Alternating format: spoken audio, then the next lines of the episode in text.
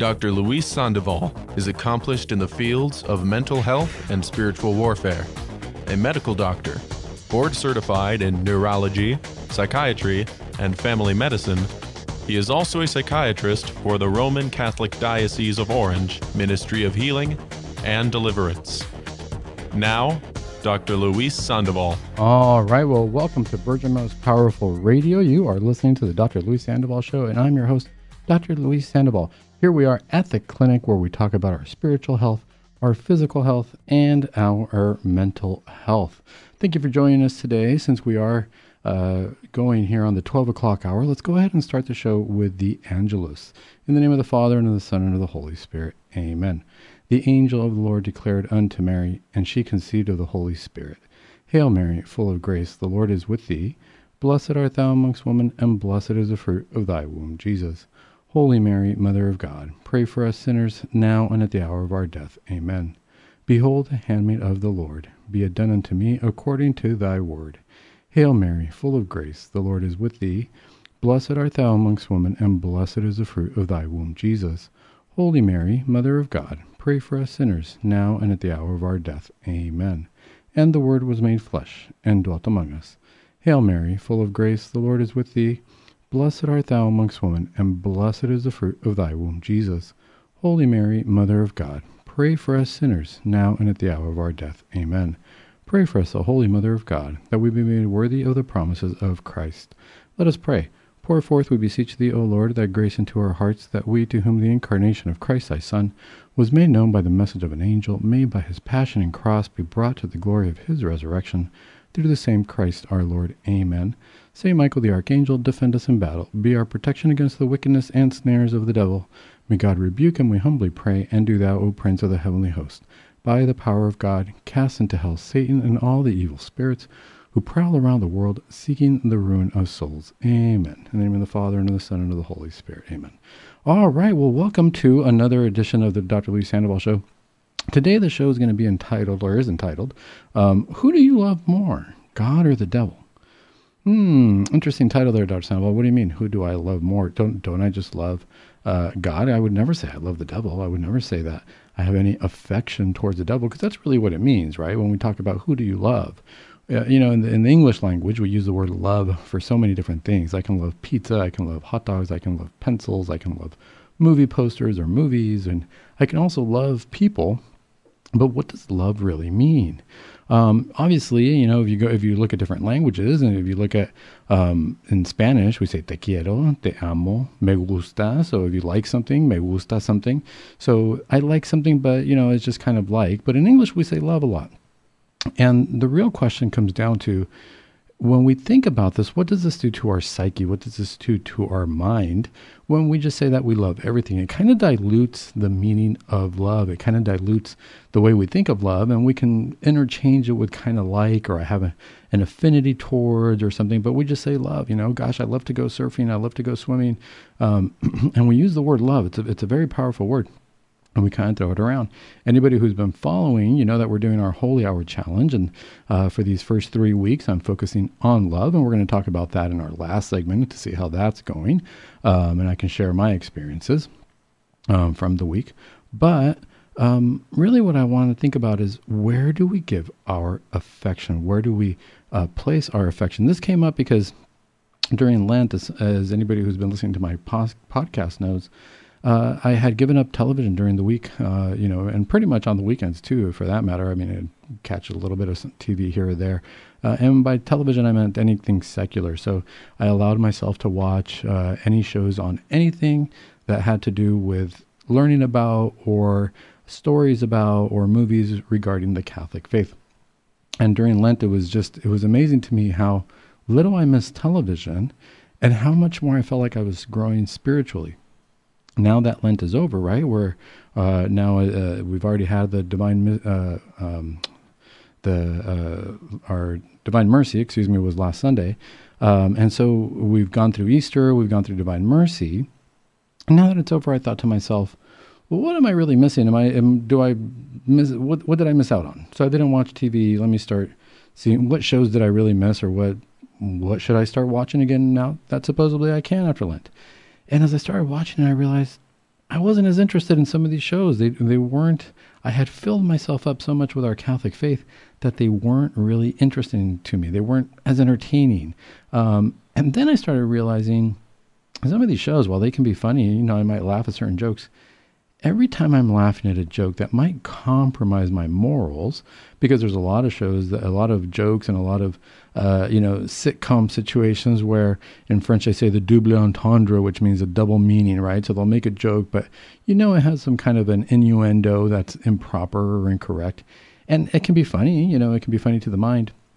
But I started noticing that as you start listening to this, you know, it was kind of taking away from anything that I had already built up you know the the I'm not saying that that we don't react as human beings we can find things funny but listening to that kind of brought things down and I was wondering where am I placing my affections here what am I choosing to make myself laugh or to make myself uh, entertained or to fulfill myself and it made me think because as I was watching these shows I thought wow I really kind of like even though it I find it funny I find that it is kind of hurting in a way. You know, it, it, might be funny, but it's almost funny like making fun of somebody or putting somebody down. You know, there there can be a certain um, you know uh, a certain humor to it. There's a certain satisfaction to it. In German, there's a word that's called Schadenfreude. And what that means is I get joy out of somebody else's demise or somebody else's uh, discontent, different from the satisfaction of justice. Um, you know, I get joy out of seeing somebody suffer or somebody fail. That's very different than saying, you know, gosh, uh, we both had to study for a test. We were in class, and I put in so much time to study, and I was there, and this person was telling me, ah, stop studying. It's not that bad. Oh, it's not that big deal. And I said, no, no, I really need to study for it. And the other person might have been like, man, no, whatever, or might have even made fun of the person studying for it. And then come test time, the person who studied does really, really well because they put the time in, and the person who blew it off and really didn't study failed and they're feeling bad about it and they're upset. You know, when you look at that, it's not that I'm happy that they're upset that they failed, but there's a certain satisfaction of justice in that case. This person, each person got what they deserved. The person who studied a lot, okay, they got the good grade. The person who didn't study as much, you know, they they didn't they got what they deserved, right? And there's a certain sense of justice. It's like, hey, if you wanted a better grade, study more, right? So there's that sense of, of justice. Very different from you know somebody's in a bad place and somebody somebody who did study a whole lot and then they still didn't get the good grade and you're saying whoa i feel really bad for that person right? Um, somebody else can make fun of them and say gosh you're not that smart. Look you put in all this time and look at how dumb you are. That's different. Now that you're making fun of the person. And that's kind of what i noticed with these shows. It was a lot more of, the, of this humor where if i if i started to find certain jokes funny it was kind of bringing me down. It wasn't it, it was it was kind of taking things away. And then I saw this article, a very interesting article. I think it was on Church Militant. And it, it, the, the title grabbed me because it said that the local uh, cardinal was allowing satanic music. And that's the title of the article. It says New Jersey Cardinal permitting satanic music. And I thought, whoa, what's going on there? What do you mean that the New Jersey Cardinal is bring, putting in satanic music or allowing satanic music? Turns out that one of the local Catholic high schools has a radio station, and the radio station is allowed to play any kind of music they want. And one of the lines from this article says, Music about decapitating little girls, endorsing Satanism, and murdering Christians is family oriented, according to one Catholic university's radio station. And this was, uh, they call the radio station Pirate Radio, and it's at Seton Hall University. You can look at this article, it's on Church Militant. Um, but it's interesting. This article made me think because what this article is talking about how they are petitioning uh, the local Catholic authorities to please stop this. You know, this is a Catholic high school. They're putting out uh, a radio station, and lots of colleges have radio stations. But we have to. It made me think: How judicious do we have to be to what we watch or what we listen to. Since I stopped watching TV during Lent, regular television overall, I started to realize, gosh, you know, I was flooding myself with a lot of things, and a lot of things that we kind of let go by the wayside. Ah, it's okay, it's not that big a deal.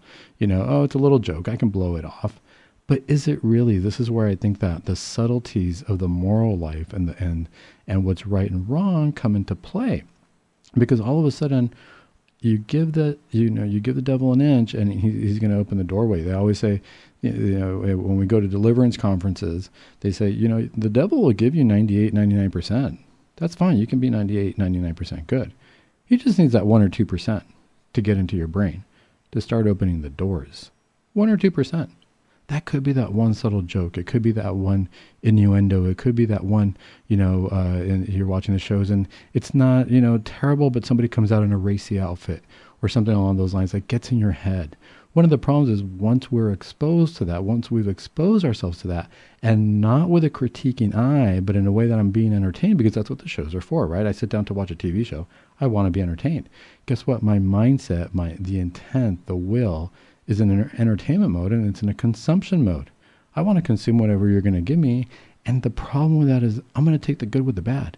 So even if something is very subtle, I'm going to go ahead and accept it. And I'm going to either kind of blow it off and actually make it like it was okay right there. I think that's our trap. I think that that's where we have to ask ourselves where am I putting my affections? What am I putting my affection towards? What am I accepting? Because if I'm starting to allow that to happen, I'm putting my affection towards, you know, there was a few lyrics in the songs, there was a few, um, you know, especially with his radio station. I, my guess is that there, you know, as I read the article, it was very general. It didn't specify which kind of music, but if they're talking about things like I read in that first sentence that are pretty gory or graphic, I'll tell you what, when I was a teenager, it was the coolest thing to listen to heavy metal you know, gosh, and and the darker the better. Now, granted, at that time, I got to say it wasn't as dark as some of the stuff that I've actually seen now. I don't listen to that music, um, but when I have reviewed certain things, you know, it's made me wonder where is society going? That now it's not even the one or two percent. We're right out there. When we come back from the show, we're going to talk a little bit more about what does this mean in terms of advertising, video games, and other forms of entertainment that we might consume. How is that affecting our life? More when we come back from the show.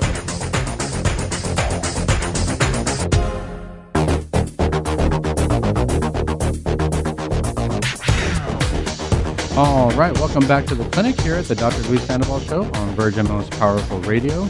Today we're talking about who do I give my affection to? Who do I love more, God or the devil? You know, it's one of these things that it sounds interesting because, you know, we would think as Catholics, and especially our audience here on Virgin Most Powerful Radio, we think, God, Dr. Sandoval, how could you even say that I would even think about loving the devil? But really, what it comes down to is who do I give my affections to?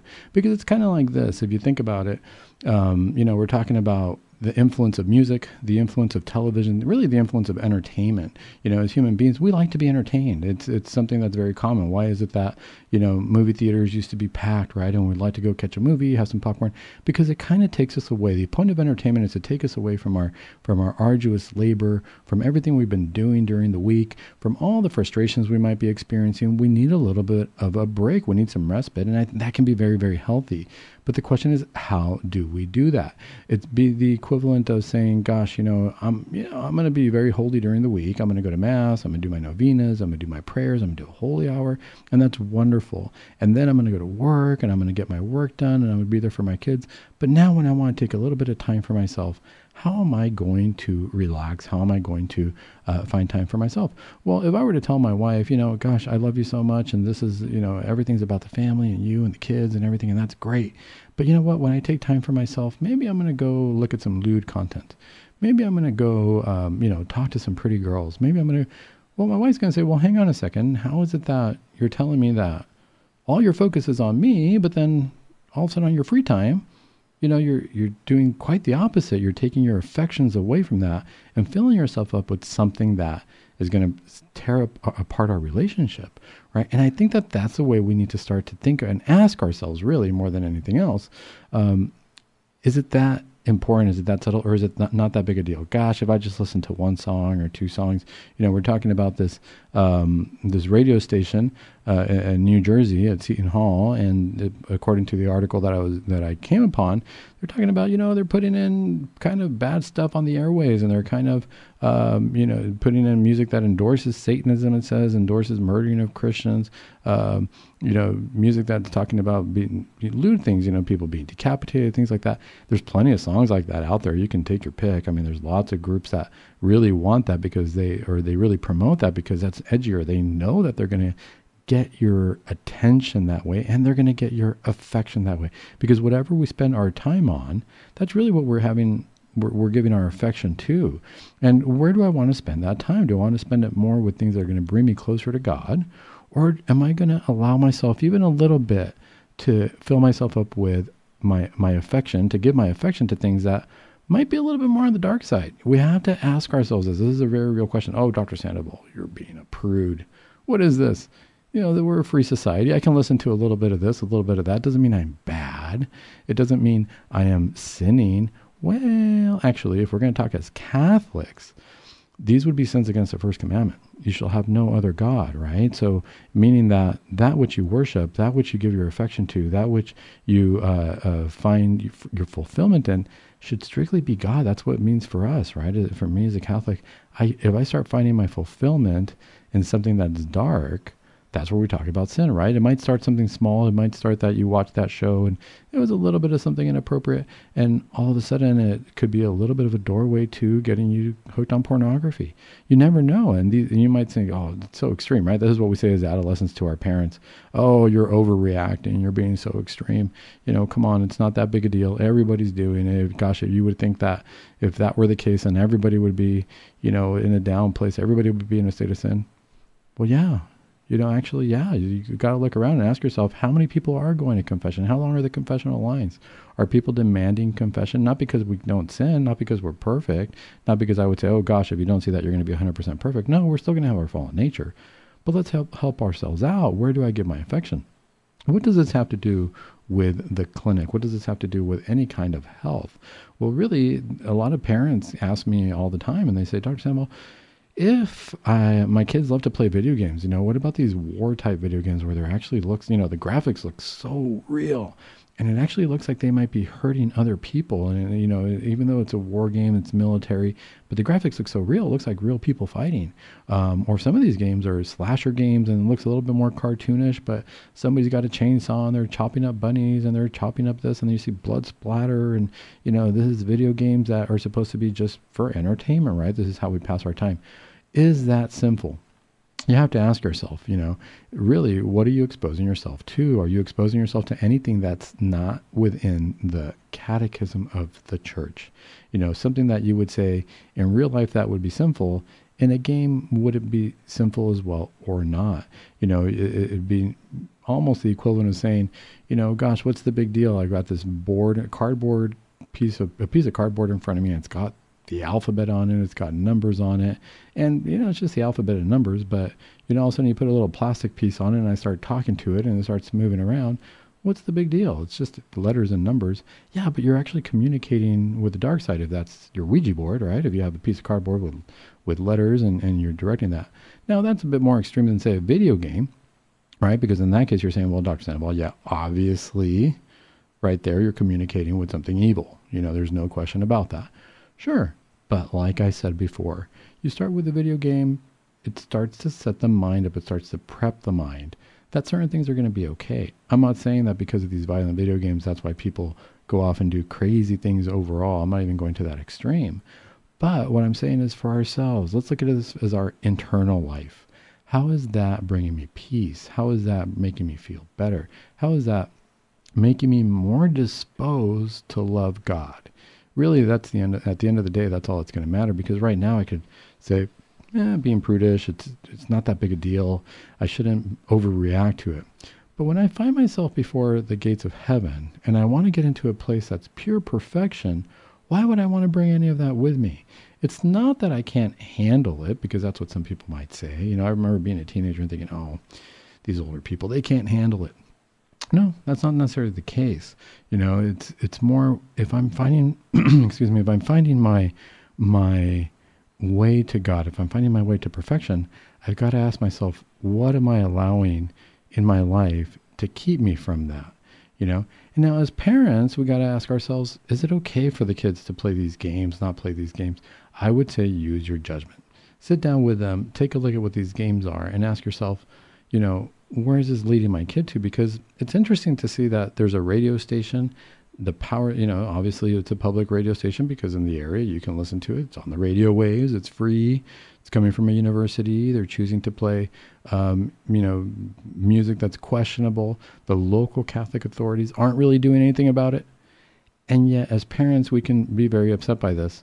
But then I got to ask myself, in my own domestic church, in my home, where shall we say the parents are the authority. The parents are the cardinal, the pope, the priest, if you will, of the home.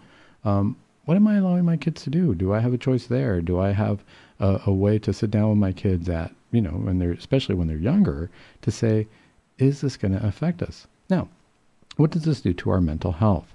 I think that whether we like it or not, we have to look at this is going to affect the way that we think it's going to affect the way that we feel because we're exposing ourselves to this. Imagine watching the news all day long and it's just violence and there's nothing good going on and you're watching, you know, murders and shootings and police activity and whatnot. What does that leave you with? Does it leave you feeling like, oh, wow, what a great place? I'm in a great place. No, internally it leaves us uneasy.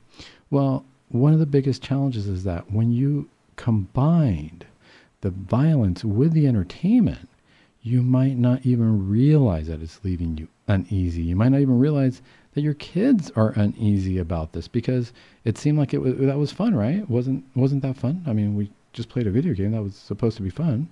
Why do I feel so kind of down? Why do I feel like doing being nice to people? Do I feel like you know um, being nice to my siblings? Do I feel like doing something productive? I don't know. But if you notice, I mean, I'm thinking back to the times where, if in the worlds of heavy metal and, and the music that I used to love to listen to growing up in, in junior high, um, nobody, if you if you look at the culture, if you look at that culture, nobody dressed very happy. Everything was black. It was black t-shirts and maybe you had the insignia of the band on there. Maybe you had you know some other symbols on there. And usually they were even i mean looking back now now that i know better it was probably a lot of satanic symbols. You see pentagrams you see things like that. Um, i didn't have any of those specific t-shirts but i would see the friends or other people who listen to this music you know and it was always about darkness black television uh, black t-shirts black jackets black pants everything went towards the dark there was nothing very light about it my question is, where was that affection going to? Did that scream to me, wow, that guy's really in tune with God. That guy's ready to go receive communion on Sunday. That's what they're thinking about. That guy or that lady, I should say, because it was guys and girls who were dressed like this, they really are showing outwardly by the way that they're dressing and the way that they're expressing themselves that they are closer to God. Or would I say, mm, it looks like they're kind of into the dark? They're headed into the dark. Where is their love? What is it that they love? You know, when you look at the Gospels and Jesus says, if your light is darkness, how deep that darkness will be, right? What do we talk about? We talk about beauty as being something that brings us closer to God. And that's really how we're showing where our love is. So, one of the things that I would consider is is your light darkness? Is that what brings you light? Is that what brings you entertainment? You know that you're dressing so dark. I say this because one, I think we need to ask this for ourselves. We need to say, where is my love for God? I said we're going to talk about the the Holy Hour challenge a little bit later in the in the fourth segment of the show, but really that's what I've been focusing on this week is if I'm bringing this love, I don't exactly know how to love God just yet. This is where I'm hoping to learn this week for the first three weeks, actually, of the Holy Hour Challenge, and then the last three weeks, I'm hoping that that love will be perfected when we when we revisit that love. But really, I'm asking myself, where is my affection?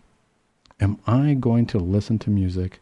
Am I going to watch TV or something that's going to take me away from my love for God? Or am I going to allow myself to say, you know what, it's okay. I can love a little bit of, of something that might not be as uh, uplifting. We have to make that decision. You know, every day we're making that decision, and it's so subtle. We bring this up because in society, it's it's so subtle that we don't even realize it's happening. Right now, it could be music, you know, tomorrow it could be a TV show. The next time it could be as simple as uh, you know a magazine. I knew a guy who um, eventually told his wife. His wife used to get uh, magazines from different companies that sold clothing and lingerie and things of that nature. And eventually, he, he actually made a big self-reflection. He told his wife, "Honey, do me a favor. Don't get that magazine anymore. Don't don't subscribe to to that magazine. And, she was a little bit off put, and she was initially kind of making fun of him, like, "Oh, are you looking at it? What's going on?" He said, "It's not that I'm looking at it. It's that I don't want to look at it. I don't want anything that's going to take me away from my love for you." And that can happen, right? Because it's what we expose ourselves to. It's, I mean, it'd be easy to say, "Oh, well, get over it or be mature." I think that that is mature. That's the maturity of saying, look, I know that I'm a human being, and I know that if I expose myself to certain things, I'm going to predispose myself to others. I don't even want that to enter into my mind. And in fact, I don't want anything to take me away from my affection for you as my wife. I think we need to think that way, where we say, I don't want to take, I don't want anything to take away my affection from God. We're going to talk about more of that in the fourth segment. Coming up after the break, we're going to do our coffee corner where I go over some questions uh, that have come up in the clinic where people ask about mental health and well being.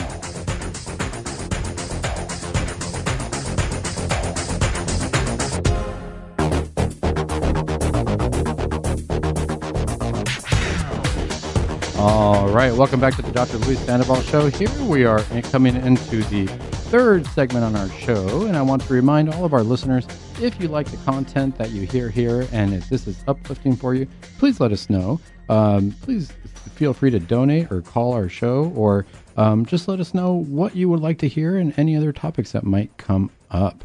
So, here we are on the third segment in our coffee corner. Grab yourself a cup of coffee, like I always like to do, and I like to read what our listeners email me about different questions that they might have. I always do keep it general and anonymous. Or I also like to talk about topics that have come up in clinic from patients that bring them up or interesting cases. Um, let me drink a little coffee here. Oh, yeah. Coffee is one of my favorite things in the world. But this is an interesting case that came up. So one of the patients, um, this is actually from a while ago, and this this sounds familiar to anybody, it's because it's very common, but we don't talk about it much. If anybody's ever heard of a borderline personality disorder, um, this came up and it said this is from uh, the husband actually who who had a question, and he said, um, "Dr. Sandoval, I have a question. My wife." has been diagnosed with borderline personality disorder. I don't know exactly what to do about it, but it makes sense. She has usually been erratic. It wasn't always like this. It was more f- about five years after we were married. Um, I don't know what to do because she seems to be out of control at times, and she says that she has blackouts. I try to be sensitive, and I understand that if she's aggressive or angry, it's probably due to the personality disorder. But at the same time, it's getting it's getting hard for me to be supportive. Any suggestions? Well, this is an interesting, interesting um, situation because if anybody's ever heard of borderline personality disorder, um, it's it's a very challenging thing to have. It's a very challenging thing to live with, if, especially if you're a family member, and it's a very challenging thing to treat because there really are no treatments for it. Um, if anybody has ever heard of this, let me see if I can give you. I want to give you the symptoms here, but first I want to give you an understanding of what personality disorders are. So, if you ever go online and you look at personality disorders, there's going to be three different clusters A, B, and C of personality disorders. They're going to have different names. Um, and today we're just going to focus on borderline personality disorder. Uh, but you're going to hear things like antisocial personality disorder, dependent personality disorder, histrionic, narcissistic personality disorder. In this case, it's borderline personality disorder. What personality disorders are, uh, if you start to read them or read about them, you're going to notice that you go through them and you're going to say, wow, I have a lot of those traits. Do I have this disorder? Not necessarily. We call them personality disorders because, one, all of us have a personality, you know, and there's different traits to the personality, but it can become a problem when certain traits predominate your life. One of the challenging things is that if somebody suffers from a personality disorder, they don't realize the havoc that they're causing to the people around them. They think they are correct. They think that it's them against the world. And one of the challenging things with this is for as much as you try to help them or as much as you try to let them see that things don't have to be the way that they see, um, it's, it's really hard for them to see it otherwise. We have to wonder sometimes, you know, if, if you're in the world of deliverance and, in the world of spirituality, when you start looking at these, at how pervasive these things are, you wonder, is there any kind of spiritual influence when it comes to this? Because there is no medical treatment. For borderline personality disorder in particular, there's something called DBT or dialectic behavioral therapy to help people. But let's go through some of the symptoms so that you can understand what I'm talking about and why this can be so hard. So, somebody with borderline personality disorder will have an intense fear of abandonment, even going to the extreme measure to avoid real or imagined separation or rejection. I'm going to read through them really quickly and I'm going to come back and analyze them a little bit. Um, a pattern of unstable, intense relationships, such as idealizing someone one moment and then suddenly believing the person doesn't care enough or is cruel. That's from one moment to the next. Rapid changes in self identity and self image that include shifting goals and values and seeing yourself as bad or as if you don't exist at all.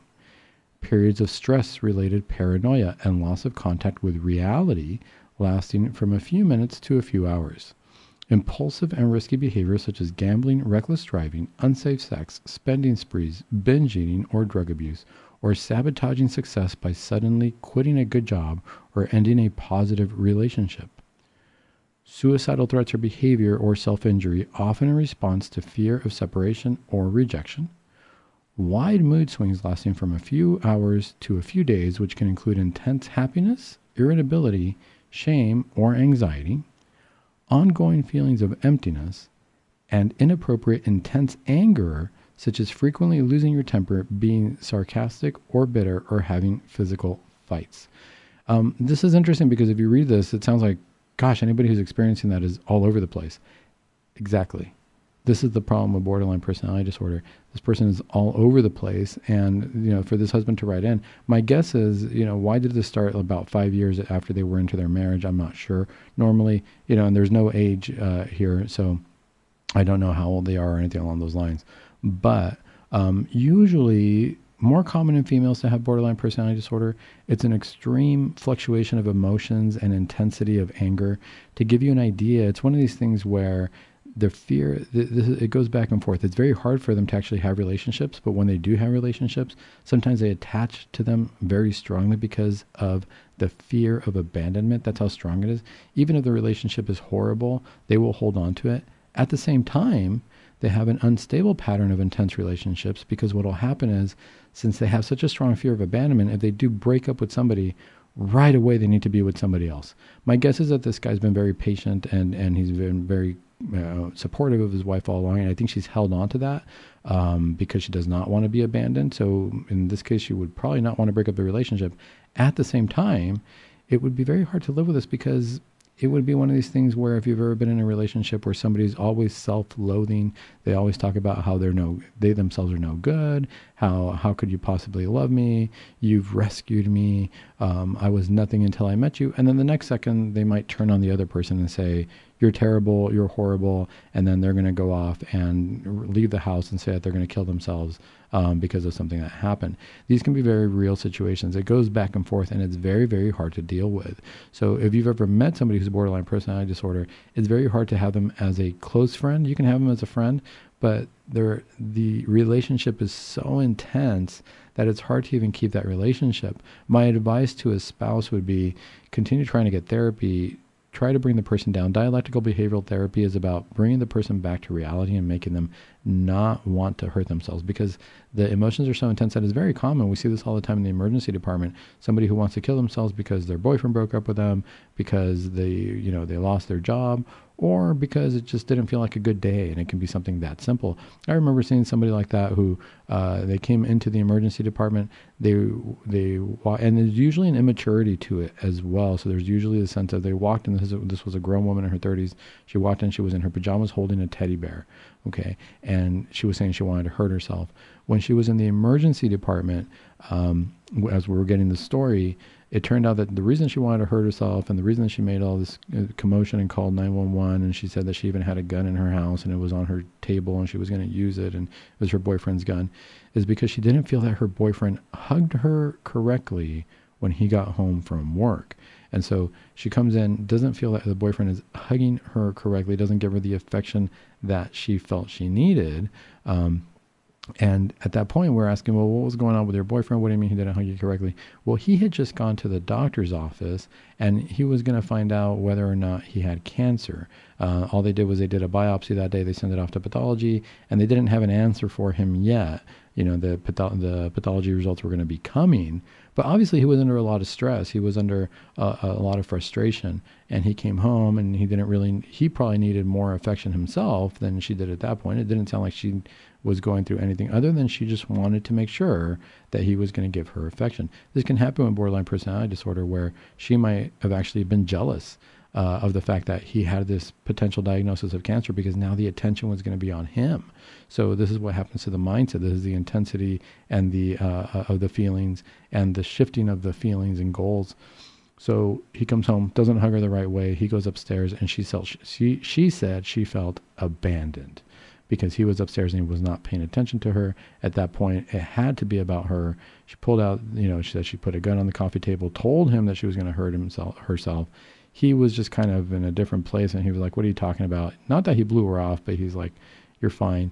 Um, and that was enough for her to call 911. Now she did wasn't she didn't hurt herself, but she called 911. She came to the emergency department. She was very upset.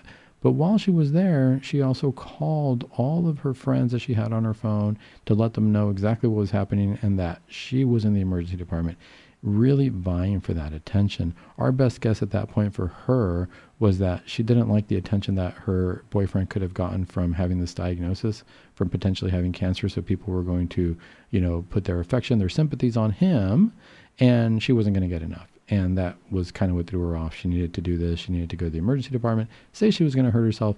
And then what she did was called all her friends. And sometimes that's a roll call. And it's really, I'm going to call everybody, let them know that I'm in the hospital, that I could potentially hurt myself, and see who actually cares. See which of these friends um, actually wants to pay attention to me. We call that a roll call. Um, it's very stressful to deal with this because obviously this is not reality. Um, very common for people with borderline personality disorder to make the suicidal threats or even just do self injury behavior, a lot of cutting behaviors, uh, things of that nature. The impulsivity is very challenging because there's also this question of do they have blackouts while this is happening? You know, a lot of times it says that there are periods of um, loss of contact with reality. It was one of the symptoms, lasting from a few minutes to a few hours. Now, you know, a lot of times that can happen, but then we wonder are people also saying that, using that as an excuse to be able to kind of be mean, be upset, and be erratic, and say, "Oh, I'm sorry, that wasn't me," you know, uh, I'm sorry that, that that happened. Gosh, you know, I black out. You know, I'm not responsible.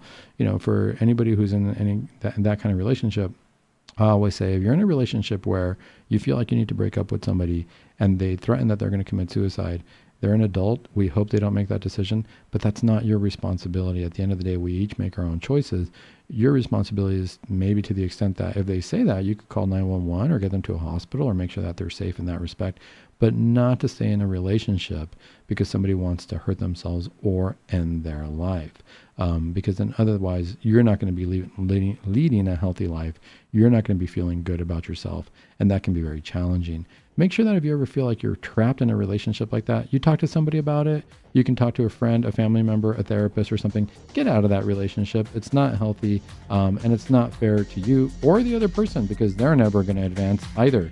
All right, when we come back from the break, we're going to talk about where we're putting our affection, especially during our holy hour, where we're focusing on the virtue of love for the next three weeks.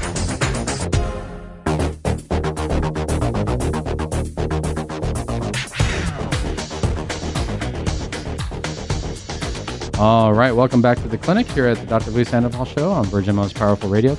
All right, um, we are now in the fourth segment of the show, and every fourth segment now we're going to be uh, getting updates on our Holy Hour Challenge. Today, the show, and you know, each show is going to have its topic towards what we're doing with our Holy Hour Challenge. Um, today, the, you know, the question is where, since we are focusing on love for the first three weeks, you know, most people say, well, why wouldn't you start with faith? Don't we call it faith, hope, and love? Well, yeah, but I want to start with love because that's what we want to end with at the same time. It's kind of like you start with Christ, you end with Christ, right? And God, we know that God is love. St. Paul tells us that love is what remains. And that's why in today's show, I really wanted to explore where do I put my love? Because that's kind of what I started to, to think about um, as, as we're doing this holy hour. So, one of the things that I said is I want you guys to just once a week you know, do the holy hour first, and we're going to do this for 12 weeks. First three weeks, we're just going to focus on love. Um, and one of the things that came up for me as I'm doing the holy hour, you're going to experience probably different things. You know, the whole point of this, the goal of this is to find peace and healing spiritually, physically, mentally. We're going to see how God touches our lives and what kind of healing we experience. But while we're going through this journey, we might have some ups and downs. I wouldn't be surprised if you start feeling more intense temptations because, you know, that's God's way of, on, on the one hand, you know, the, the dark side's knowing that you're doing something good, so they're going to want to attack more. On the other hand, that's also God's way of testing us and saying, okay, let's do this. Believe it or not, getting through temptations, and even if we do fall into sin, getting back up from sin, that's what's going to build our spiritual character. That's what's going to get us actually closer to God. So sometimes that's why God allows it because He says, you know, the temptations are there. I want you to get stronger. Um, it's kind of like going to the gym and putting more resistance on the bars or adding more weight to your exercise regimen. It's going to be harder. You might not be good at it at first, but you keep at it and you're going to get better. For anybody doing the challenge, feel free to email me at doctor, that's dr.sandoval vmpr at gmail.com with updates because I want to have updates on what we're doing. There was a question of if we can have a Zoom meeting uh, sometime, and maybe we can. So it depends on how many people want to join. Um, if you send me your emails or you email me, I'll have your emails, and then we can consider do we want to do a little Zoom group or something and just kind of see how this is going. The bottom line is I want to see results. Just like when we do a diet, when we go to the gym, I want to see results. You know, God says if you put your trust in me, I'm going to help you out, right? So, asking you shall receive. What we're asking and what I'm asking for is I want to have peace of life, and I'm going to, and this is what I'm asking for, and I want to do it through the uh, virtues of faith, hope, and love during a holy hour. If you go on our website and you link up to where the holy hour challenge is, you're going to see my ideas and the background behind it. Uh, one of the things I talk about is uh, if you look at Fatima and the angel of peace that came to talk to the children of Fatima, taught them a few prayers. Um, and he mentioned he was the angel of peace. And in those prayers, you're going to notice that it talks about adoring the Blessed Sacrament and saying that we have faith, hope, and love. It sounds to me like if there's an angel of peace giving us this message, then, and Fatima was all about peace. Our Lady uh, was telling us to pray the rosary for world peace so that there wouldn't be any more wars. Well, sometimes we want to avoid that war that's happening inside of us. One of the challenges I found for myself as I started this uh, uh, challenge was one of these questions where, well, wait a minute, you know, you're telling God that you want to see results. Are you challenging God? Are you kind of being like, uh, the devil in the desert with Christ, where he was saying, you know, turn the bread into turn these rocks into bread, um, and you know, Christ says, oh, you know, you know, you shouldn't. Uh, man doesn't live by bread alone, but by every word that comes from God. And then the devil tells him, why don't you throw yourself off this building, and God's going to catch you. And all of a sudden, Jesus says, no, you know, you're not supposed to put God to the test.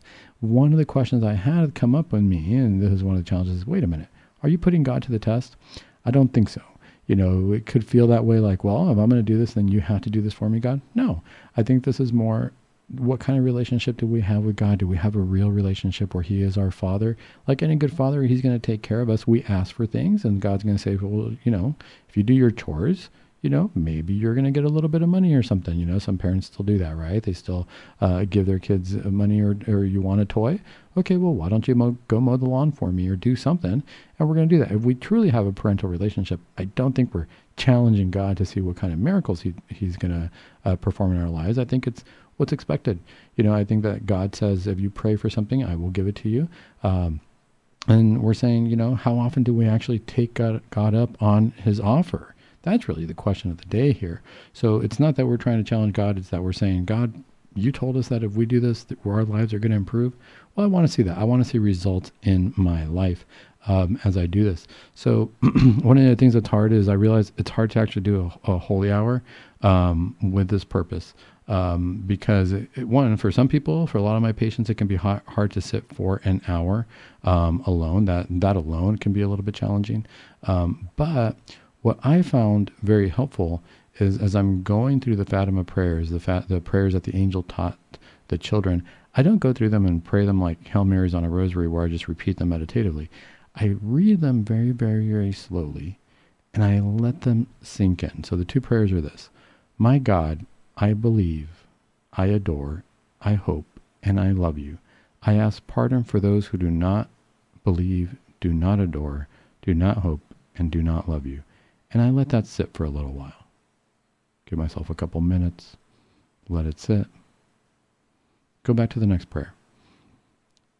Most Holy Trinity, Father, Son, and Holy Spirit, I adore you profoundly, and I offer you the most precious body, blood, soul, and divinity of Jesus Christ, present in all the tabernacles of the world, in reparation for the outrages, sacrileges, and indifferences by which he is offended, and by the infinite merits of, of his most sacred heart and the Immaculate Heart of Mary, I beg the conversion of poor sinners.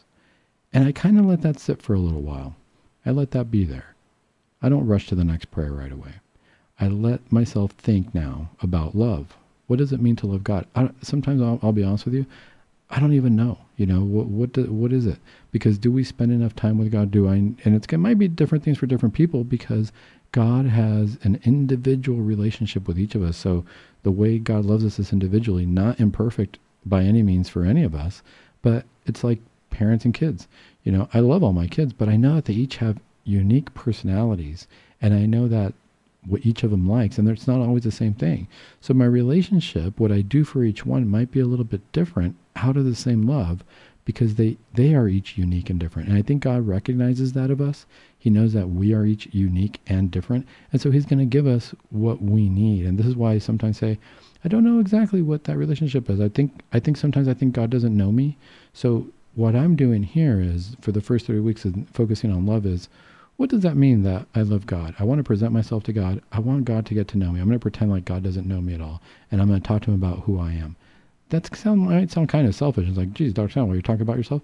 Well, yeah, but when you form a friendship, you want people to get to know you. You want them to like you, right? And you want to hear what they're all about. So I'm hoping that it's a reciprocal relationship. As I talk to God and tell him about who I am and, and start falling in love with God, I hope that he tells me a little bit more in a deeper way. I, I don't think I've ever, you know, taken the time to actually um, sat down and said to God, "Hey God, this is what I like. This is what I like to do," and that's why you know, the, for this talk for today, when I was thinking about, well, who do you love more, God or the devil?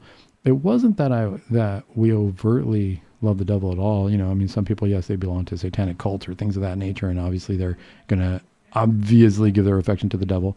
But for us, you know, it can be in a subtle way. And I got to wonder the music I'm listening to. Maybe I can't stop, you know, the the Catholic music station from playing uh, whatever music they want at that college campus. Maybe the Cardinals not focusing on it or have their reason. Maybe the local priest or the college, whatever reason that they're allowing that to happen, according to the article.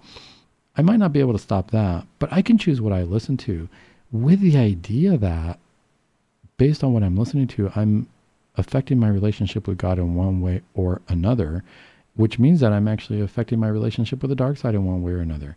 And if I want to get away from the dark side, if I want to get away from the occult, if I want to give my affection to God, I focus and, and eventually want to reach peace, right? Because this is what God is telling us: we're going to have peace who doesn't want peace, especially in this chaotic world? I want to focus this holy hour for these three weeks on this is who I am, God, and I want to find out more about who you are. And I want to have a real life conversation like I would with any other person. You know, God is a personal God. Um, that's going to be the goal for these three weeks. I want to hear from uh, from you as to how well it's working for you. You know, and let me share with you a little bit about what I was doing because, like I said, aside from our basic, you know, doing the Holy Rosary, this is this is a little bit in addition to. I'm not doing too much in addition to what we normally do: going to Mass, Holy Rosary uh, daily, and going to confession. I'm just focusing my holy hour on the virtues. And while I'm doing that, I am going to do a little bit extra. I got my book on the Imitation of Christ. If anybody has never heard of it, great book, great book to read. It's got little chapters. Let me read just the first chapter of what I've already read. Little chapters. And see how this brings us closer to Christ and closer to understanding understanding God. So the first chapter says this No one who follows me will ever walk in darkness. These words of our Lord counsel all to walk in his footsteps. If you want to see clearly and avoid blindness of heart, it is his virtues you must imitate. Make it your aim to meditate on the life of Jesus Christ. Christ's teaching surpasses that of all the saints, but to find the spiritual nourishment, you must seek to have the Spirit of Christ. It is because we lack this Spirit that so often we listen to the gospel without really hearing it. Those who fully understand Christ's words must labor to make their lives conform to His. To be learned and able to discuss the Trinity will get you nowhere if you do not have humility and therefore please the Holy Trinity. Lofty words never save you nor make you a saint. Only a virtuous life makes you dear to God. It is better to experience contrition than to be able to define it. And really, that, you know, that's just the first part of the first chapter. It only has a few more uh, uh, paragraphs there. But listen to that part. It's about the experience of God, and that's really what I'm hoping that this holy hour does. This is why I'm saying I want to get to know God more. I'll pray the two prayers that I mentioned during the holy hour, the angel, the prayers of the angel of Fatima. But what I really want to do and focus on is my experience with God. You know, what if I'm sitting with a friend and all I'm doing is reading a book and they're reading a book? It was cool to read a book, but I didn't get to know them. I got to have an experience where they sit next to me. But guess what? Maybe I do get to know them a little bit subtly. I, I get to see how they sit. I get to see what it what the experience is like to sit with next to them, and is that enjoyable or not? People give off a vibe, right? So I'm hoping that I give off a vibe to God and I get God's vibe, and that we gel, and that it makes it makes it very uh, good and holy and builds a relationship. Again, that sentence, it is better to experience contrition than to be able to define it. I want to experience God. Yeah, I want to have the experience of God. I don't want to just read about God. I want to keep my prayer simple. I want to keep my approach to the holy hour simple. And I want to that way just see what the experience is like. I don't want to have an agenda other than I'm going to eventually reach peace because that's what God tells us, right? Um, my experience before the holy hours have sometimes been a little bit tiring, a little bit of a chore. It can feel like, especially uh, if we are, you know, doing this with a purpose. But afterwards, I got to say, I feel like something was accomplished. You know, at least at least in this first holy hour, something something was accomplished. I can't really explain it. Like it says, better to experience contrition than better than to define it. I can't really explain my experience. I can't really define it, but I can tell you that there was a sense that things were going to be okay.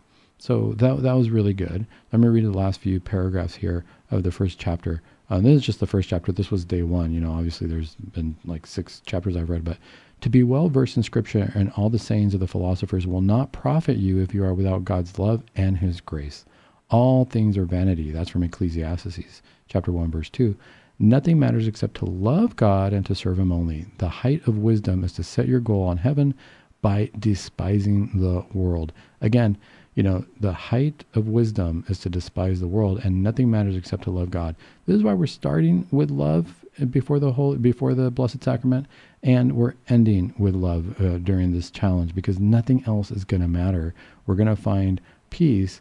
And the height of wisdom is to set your goal on heaven by despising the world.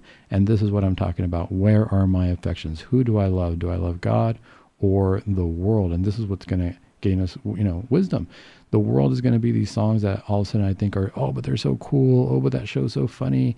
You know, when I get to heaven, it's where's my affection? Do I was that song really that important compared to my my eternal soul? Um, we're going to have to ask ourselves that question. How foolish it is to seek and to put your trust in riches that will pass. How foolish to go after worldly honors and set yourself above others. How foolish to follow the impulses of the flesh or to covet these things which so soon will cost you a heavy penalty. How foolish to wish for a long life, but not care whether it is a good life, to be concerned only with the present, and never a thought of eternity or the endless joy that awaits you. Often think of the proverb, the eye is not satisfied with seeing, nor is the ear filled with hearing. Be determined to detach your heart from the love of visible things, allowing it to center on those unseen. Again, this is just the first chapter, Imitation of Christ. Listen to this. This is why I say, Where is my affection? Is it the music industry? Is it the TV industry? Is it just general entertainment? Is it a funny joke that I probably shouldn't have said or repeated? Um, again, this is a wonderful verse from Ecclesiastes chapter 1, verse 8. The eye is not satisfied with seeing. Those are our TV show, and for me anyway, I speak personally here.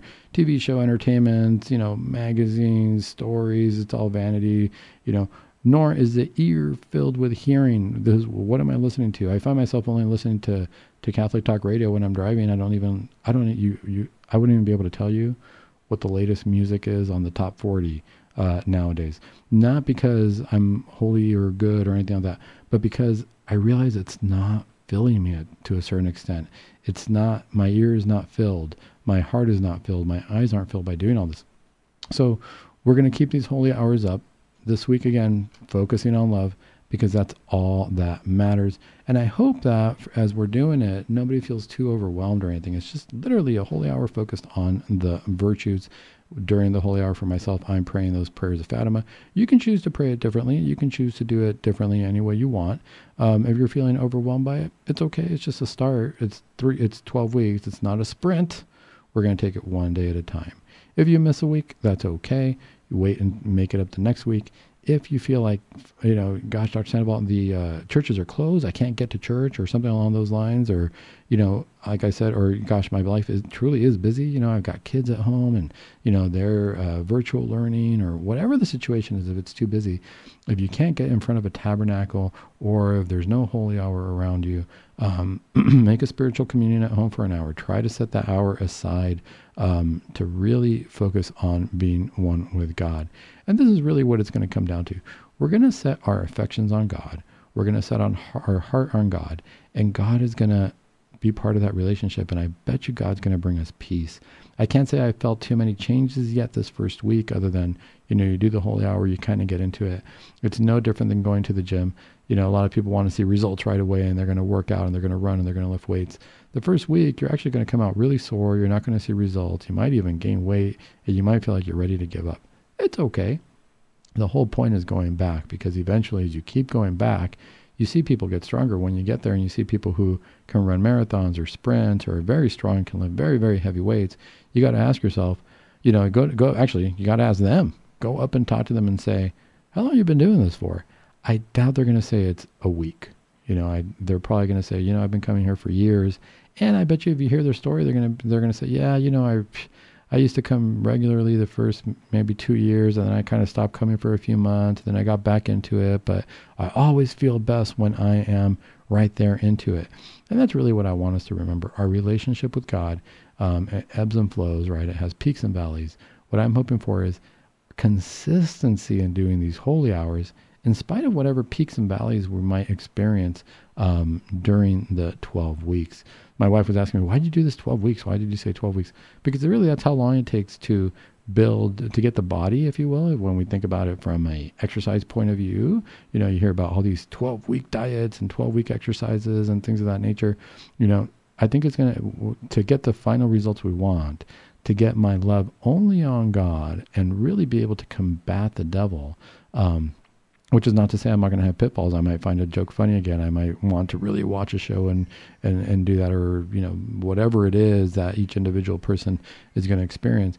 That can happen, but I think it's going to take 12 weeks to really see the results to, to get to the point where I say, "Gosh, yeah, you know, I, I did it. I, I you know, uh, I, I did the challenge 12 weeks, and I might not be perfect."